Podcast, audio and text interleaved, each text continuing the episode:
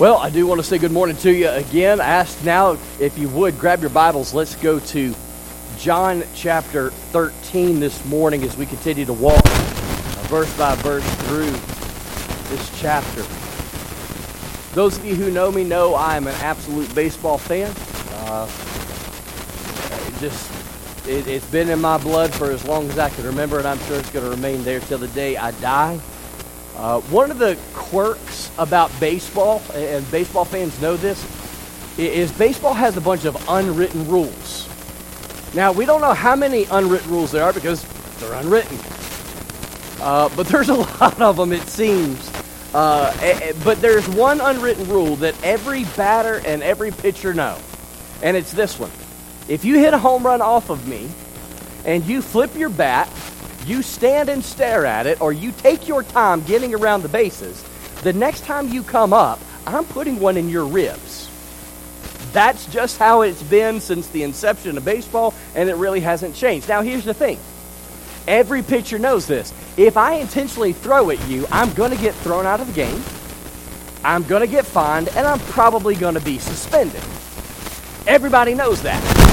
And yet it still happens. The umpires even know it's going to happen. It may not happen in that particular game, but probably the next day or the next series. So to try to ward off a brawl, the umpires go to both locker rooms before the game and go, now listen, I don't want any shenanigans. Don't throw at the other team. If you do, you're out of here. This is your warning. And guess what the teams inevitably go out and do? Throw at him. Typically, first batter. And the pitcher gets thrown out, and the, the game proceeds. Everybody knows what's coming, and it still can't stop it. You know, that really kind of captures the theme of the text we're going to look at this morning. What's playing out in John chapter 13, verses 18 to 30, is a continuation of a battle that has been raging since the Garden of Eden. The very end of Genesis 1, God declares, after looking over everything He created, said, Behold, it is good. Yet just two short chapters later, that which was declared very good has now become very marred.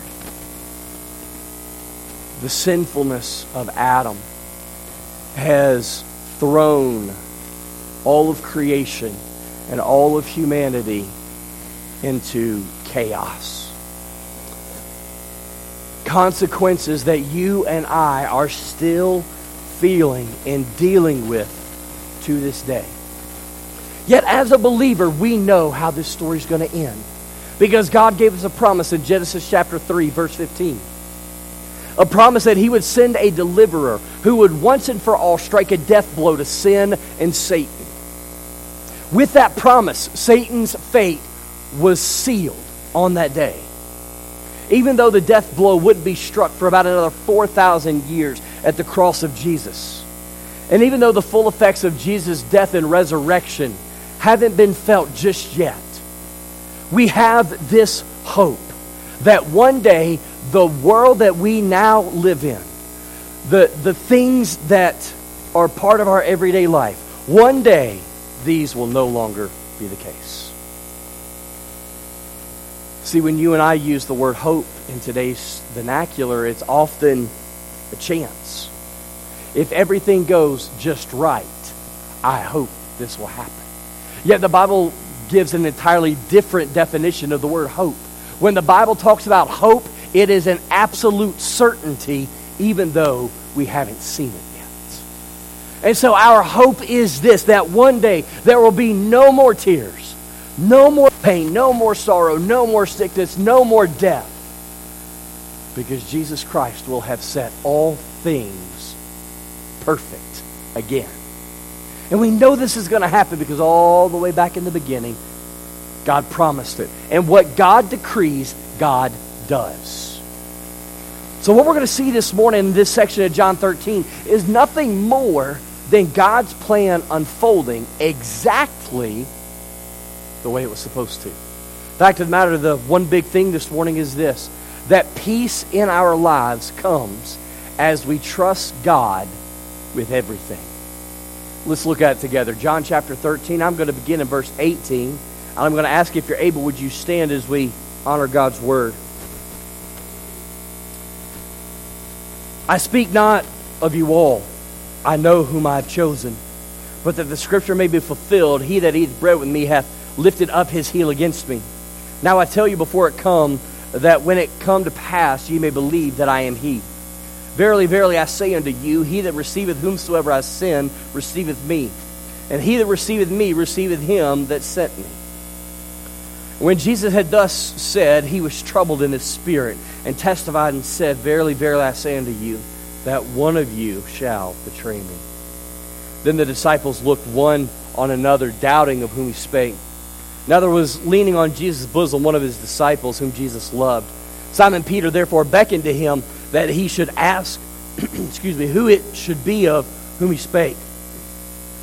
He then, lying on Jesus' breast, saith unto him, Lord, who is it? Jesus answered, He it is to whom I shall give a sop when I had dipped it. And when he had dipped the sop, he gave it to Judas Iscariot, the son of Simon.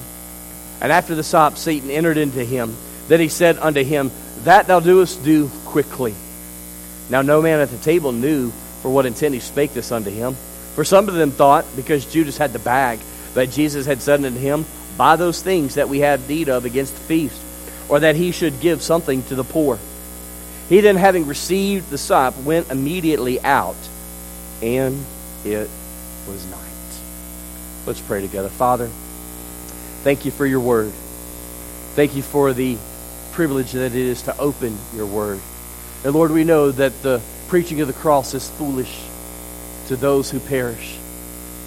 And so, Father God, we ask that the Holy Spirit would open our eyes and illuminate our hearts to not only read these words, but Lord, to understand them that we may obey them.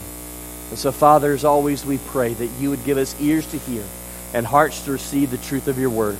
In Jesus' name, amen. And you may be seated.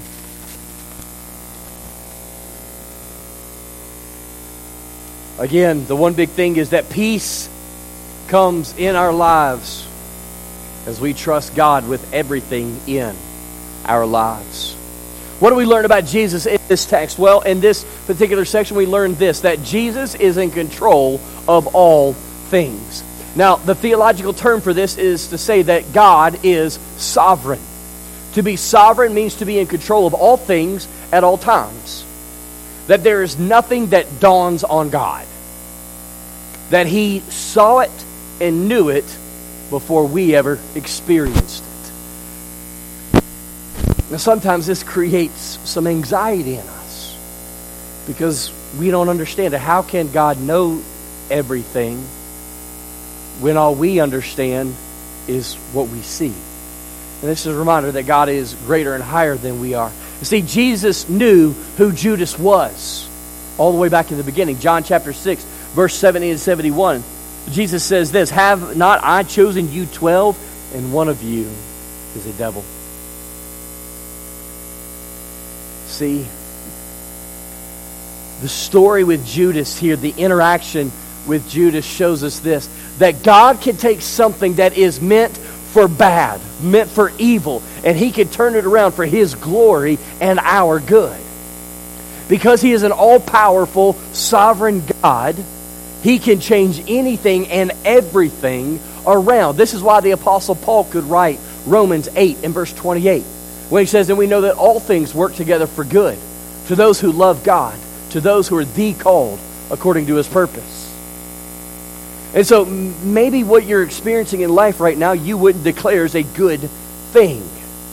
But this is where we must come to trust God that He is in control of all things and He can change your situation around for His glory and for our good. See, Judas didn't throw Jesus' mission off at all. Jesus knew what was coming. Fact of the matter, Jesus knew that Judas was a fulfillment of prophecy. There in verse 18, Jesus references an Old Testament verse, Psalm 41 and verse 9. It says, My own familiar friend in whom I trusted, which did eat of my bread. has lifted his heel against me. Now, that was originally written and spoken by David. Someone in his life had, had betrayed him, but Jesus here is pointing to that verse to say, I knew who Judas was. I knew what he was going to do. Now, why is this good news that Jesus knew all of this? It's good news because it shows us that God truly is in control of all things. That nothing is taking God by surprise, not only in his life, but in our lives. And it reminds us that Jesus loved Judas. Think about it. If there was somebody close to you that was going to betray you and create all the problems Judas created, how close would we let them get in our life? How, how much would we let them in to our life? Probably not a whole lot. Why? Because we want to spare ourselves some pain. But Jesus also demonstrates his authority and his control over a situation. How? Because he looks at Judas and he says, Go do what you do quickly. This was Jesus saying, Judas, time for you to go. Now, the disciples didn't understand what Jesus meant by that. They thought because he was in control of the money that Jesus was saying, Hey, go pay for everything that we've used. Or, or maybe Jesus telling them, Go give something to the poor. No, what Jesus was saying is, Judas, your purpose is about to be fulfilled. So get up from the table, go out, go do what you're going to do. Jesus is proclaiming that once Satan entered Judas, nothing was going to hinder God's plan. Jesus knew the moment Judas got up from that table, the moment he left that upper room, he knew he was going to the religious authorities. He knew that Judas was going to lead this army to the Garden of Gethsemane. And Jesus knew there Judas was.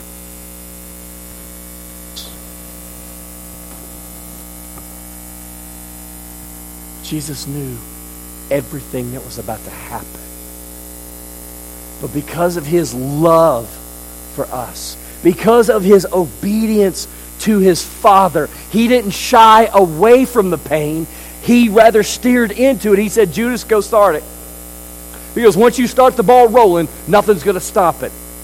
Jesus knew that 30 years of life, that three and a half years of ministry, were all going to come down to one single kiss that would lead to seven unfair trials, beating, spitting, mocking, scourging, and ultimately, later that morning, crucifixion.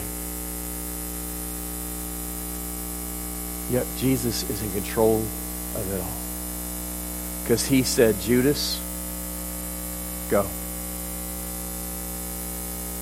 Jesus knew what was coming. Nothing was going to hinder or stop God's plan to save sinners like us. One more note about Judas before we move on. Look how John ends Judas's story. Look at the very end of verse 30. And it was night. Now, why, do, why does John mention that it was night? Is he just trying to give us a chronology uh, of the event? Maybe, but there's more behind it. Because John has spent his entire gospel writing and trying to convince people that Jesus is both light and life. And so when John says, and it was night, this is John pointing out that Judas consciously and willingly walked away from Jesus. You see, so often people, when they talk about the sovereignty of God, they take it to a place Scripture never does. They say, well, because God is sovereign, He is behind everything, He causes everything, and, and that's just the, the way it is. But what we see here is that Judas had a choice. Judas was given the same free will that you and I have. He chose to reject God. He chose to walk away. Is God sovereign? Yes. Do we have the, the responsibility to choose right and wrong? Yes. How do they work? Only God can fully understand it. But we have to understand that they are two sides of the same coin. And God even knows our poor sinful choices and has already taken them into account in His eternal sovereign plan. So there's nothing that you and I can do, there's nothing Judas could do that was going to stop what God had already planned to do. I don't know about you, but man, that's good news. Because sometimes we're faced with a decision, and I'm like, oh man, should I do this? Should I do that? And I don't know how the decision is going to turn out. But the good news is, I don't have to have everything figured out because God's already got it worked out. My job is to simply pray and, and say, Lord, I need your help. What is the path that I need to take that will glorify you? That will draw me the closest to you? Judas was willingly walking away from the only person who loved him in spite of him. Judas was rejecting the one who loved him in spite of what he was about to do. Man, that's good news. Because that means this Jesus can love me. And it means that Jesus loves you. He doesn't love us because we're good. He doesn't love us because of something we're going to do for him. He loves us because that's who he is. You will never make God love you more than he already does. Scripture would tell us in Ephesians there's never been a time nor will there ever be a time in which God does not love you. Does it mean that he approves of every decision you're going to make? Not by a long shot. But just as a parent will look at their child and go, I don't care what you do, I will love you. This is what God is saying. God is saying, My love doesn't change with the day or the situation. So, how do we live this out practically? We do it by doing this one simple thing. It's as simple and as hard as this. We must learn to trust God. Can we be honest? This is a dark section of Scripture. I mean, here is Jesus face to face with the man that is going to cause all of his suffering. He is going to single handedly set in motion the events that are going to end with nails on a cross.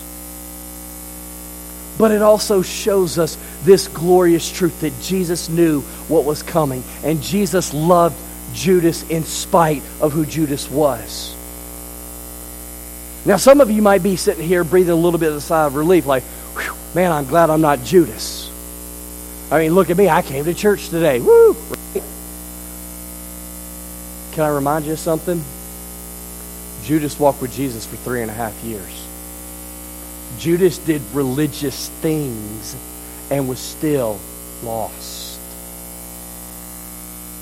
This is the danger when we make salvation about what we do instead of what Jesus has done, then we can be Judas.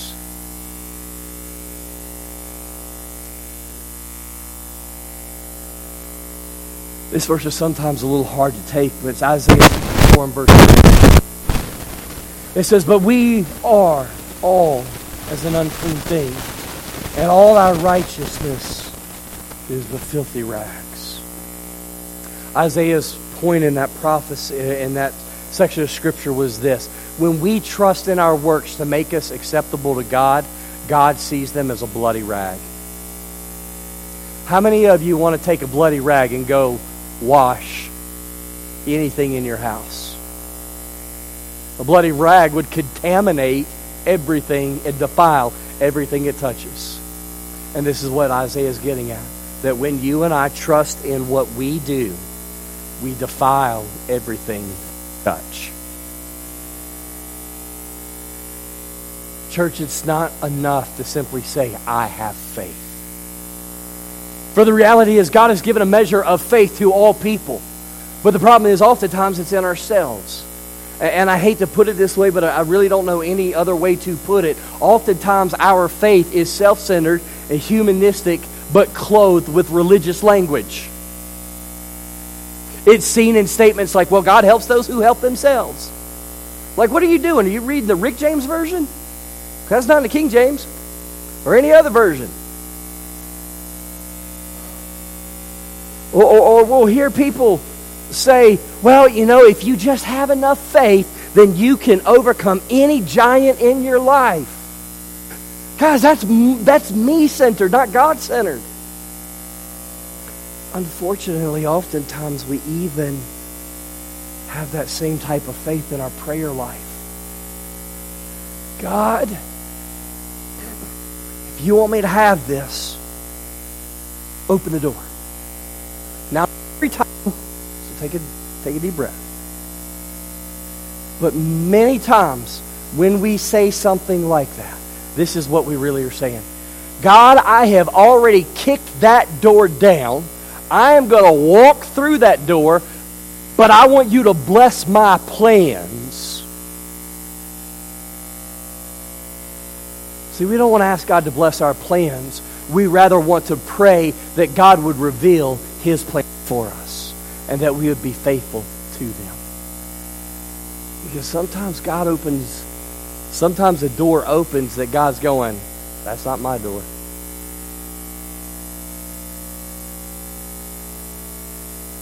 We see it over and over and over.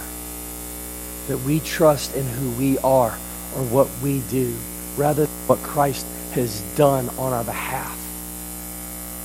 But we need to not only trust Jesus to save us from our sins, but we need to trust Him with every aspect of our life. This is what it means for Jesus to be Lord. Jesus told the disciples what He was coming to show them who He was. Jesus wants them, He wants us to know who He is, that we can trust Him for every single thing. Jesus didn't want them looking back as they were looking at Jesus hanging on the cross. He didn't want them looking at each other and going, Man, how did this happen? Like Judas, he was a good guy. Like he was with us. Like, Jesus didn't want them going, How did this happen? Rather, he wanted them to know that he knew what was going to happen. So that their faith would not be in trying to figure out the situation, but that their faith would be in him from the beginning. And let's just be honest. The fear of the unknown is our greatest fear. It's the thing that keeps us up at night. It's the thing that creates so much stress and, and struggle. But what a blessing to know as a child of God that God doesn't want us on the hamster wheel of worry. He would say, Which of you by worrying can add one cubit to his stature? This is Jesus going, How many of you by worrying can add one second to your life or 18 inches to your height? None He's going, it's, it's pointless. I mean, after all, eh, worrying about anything, has it changed anything? Has it stopped something bad from happening? No. All it's done is to, when we have the fear of tomorrow, it robs us of the joy of today. It robs us of the joy of knowing, blessed assurance, Jesus is mine. That there's nothing that's going to happen in this life that will change how my story ends. Because Jesus died for me and rose from the dead. One day I will rise with him. Then God knew it was coming anyway. And here's, here's the great thing. All the things that you and I worry and stress about, God's going, don't worry, I've already got a plan for it. Just trust. I got this. Go to sleep, child. Rest easy. Oh, that we would remember that laying our heads down, closing our eyes, and for some of us snoring like a trucker is a gift from God. For those of you that don't think you snore, I'll let y'all fight that out in the parking lot. But it's a blessing to be able to lay down at night and go, I don't have to worry because God's got it worked out. Good night, world. This is the blessing that God is giving his children as we trust him. If you want peace to reign in your life, if you want to have calmness in your heart, even as the storm is raging about you, just know this trust God. Now, that doesn't mean that there's not going to be pain in your life. It doesn't mean that there's not going to be difficulties. Sometimes in life, we're going to struggle to see the hand of God in our life. And in those moments when you cannot see the hand of God, then we must trust the character of God. We got to remember who He is. He is good. He is loving. He is gracious. He is merciful. He has a plan that is for our good to give us an expected end. Yes, we're going to go through trials and tribulations, but in the end, I am His child. His plan for you will not be painless, but His plan for you will be perfect. So, where do you need to trust God today? Are you like Judas? Have you been rejecting God's offer of salvation this whole time? Are you trying to throw open the gates of heaven by being a good person, by doing religious things? Because all that's doing is throwing open the gates of hell. If that's you, Jesus is saying, come to me. Trust me. Oh, person who is far from God, I want, I want you to hear this. You have not sinned so grievously that the grace of God cannot save you completely. Come to him. He will forgive you. He will cleanse you. He will give you a new heart and a new name. He will give you his spirit to live inside of you, to guide you, to make you more like Jesus. And when that day comes, you will close your eyes in death, confident that you will wake up staring at the face of the one who died for you. This is his invitation for you to come and to trust him today. Or maybe you have, and there's some stuff going on in life right now. When someone mistreats you and justice seems far away, remember this Jesus has everything in his hands. When the doctor calls with bad news, Jesus has everything when you've been faithful to teach your children about who Jesus is, yet they reject him and they go their own way away from Jesus, know this Jesus has everything in his hands. When the person that you pledge your love to casts you to the side and you question your worth, Jesus has everything. When your 401k plummets and there doesn't appear to be sign of recovery, Jesus has everything in his hands. When a friend hurts you, Jesus has everything in his hands. And when you make a sinful, poor choice, Jesus has everything in his hands. So what do you need to give over to today? What do you in faith need to lay down? And trust Him? Is it your heart? Is it your life? Is it your marriage? Is it your family? What is it? Evidence of our trust is obedience and giving it to Him. And that's the invitation. That whatever you're carrying that you're not supposed to have, lay it down and give it to Him and trust Him. Would you stand with me as we're going to pray? Father God, as we continue to move through this service, praising you for your goodness and your grace, thanking you for doing what only, Lord, you can do, and that is saving sinners like me. like us. And so, Father, we cry out for that lost soul today. We cry out that they have heard the gospel and that they would just believe in you. Lord, not that they have all of Christianity figured out, not that they know everything that it means to, to be a child of God, but to simply acknowledge that they are a sinner and that only you can save them from that sin. Father, with that knowledge, I pray they would just begin to talk to you and acknowledging what they know and trusting that you will save them. Father, we know that walking with you in a fallen world is often difficult. Not because it has to be, but because we make it. And so often we try to take things in our own hands. Father, I pray that today we've seen the folly of that way. And that, Lord, we would just simply lay it down.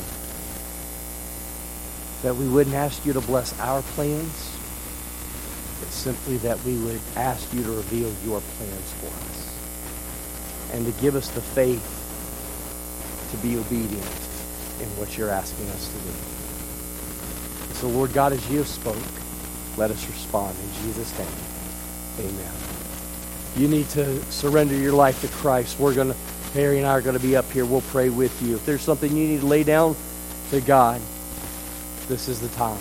Let's respond in worship together. We sing, I surrender all.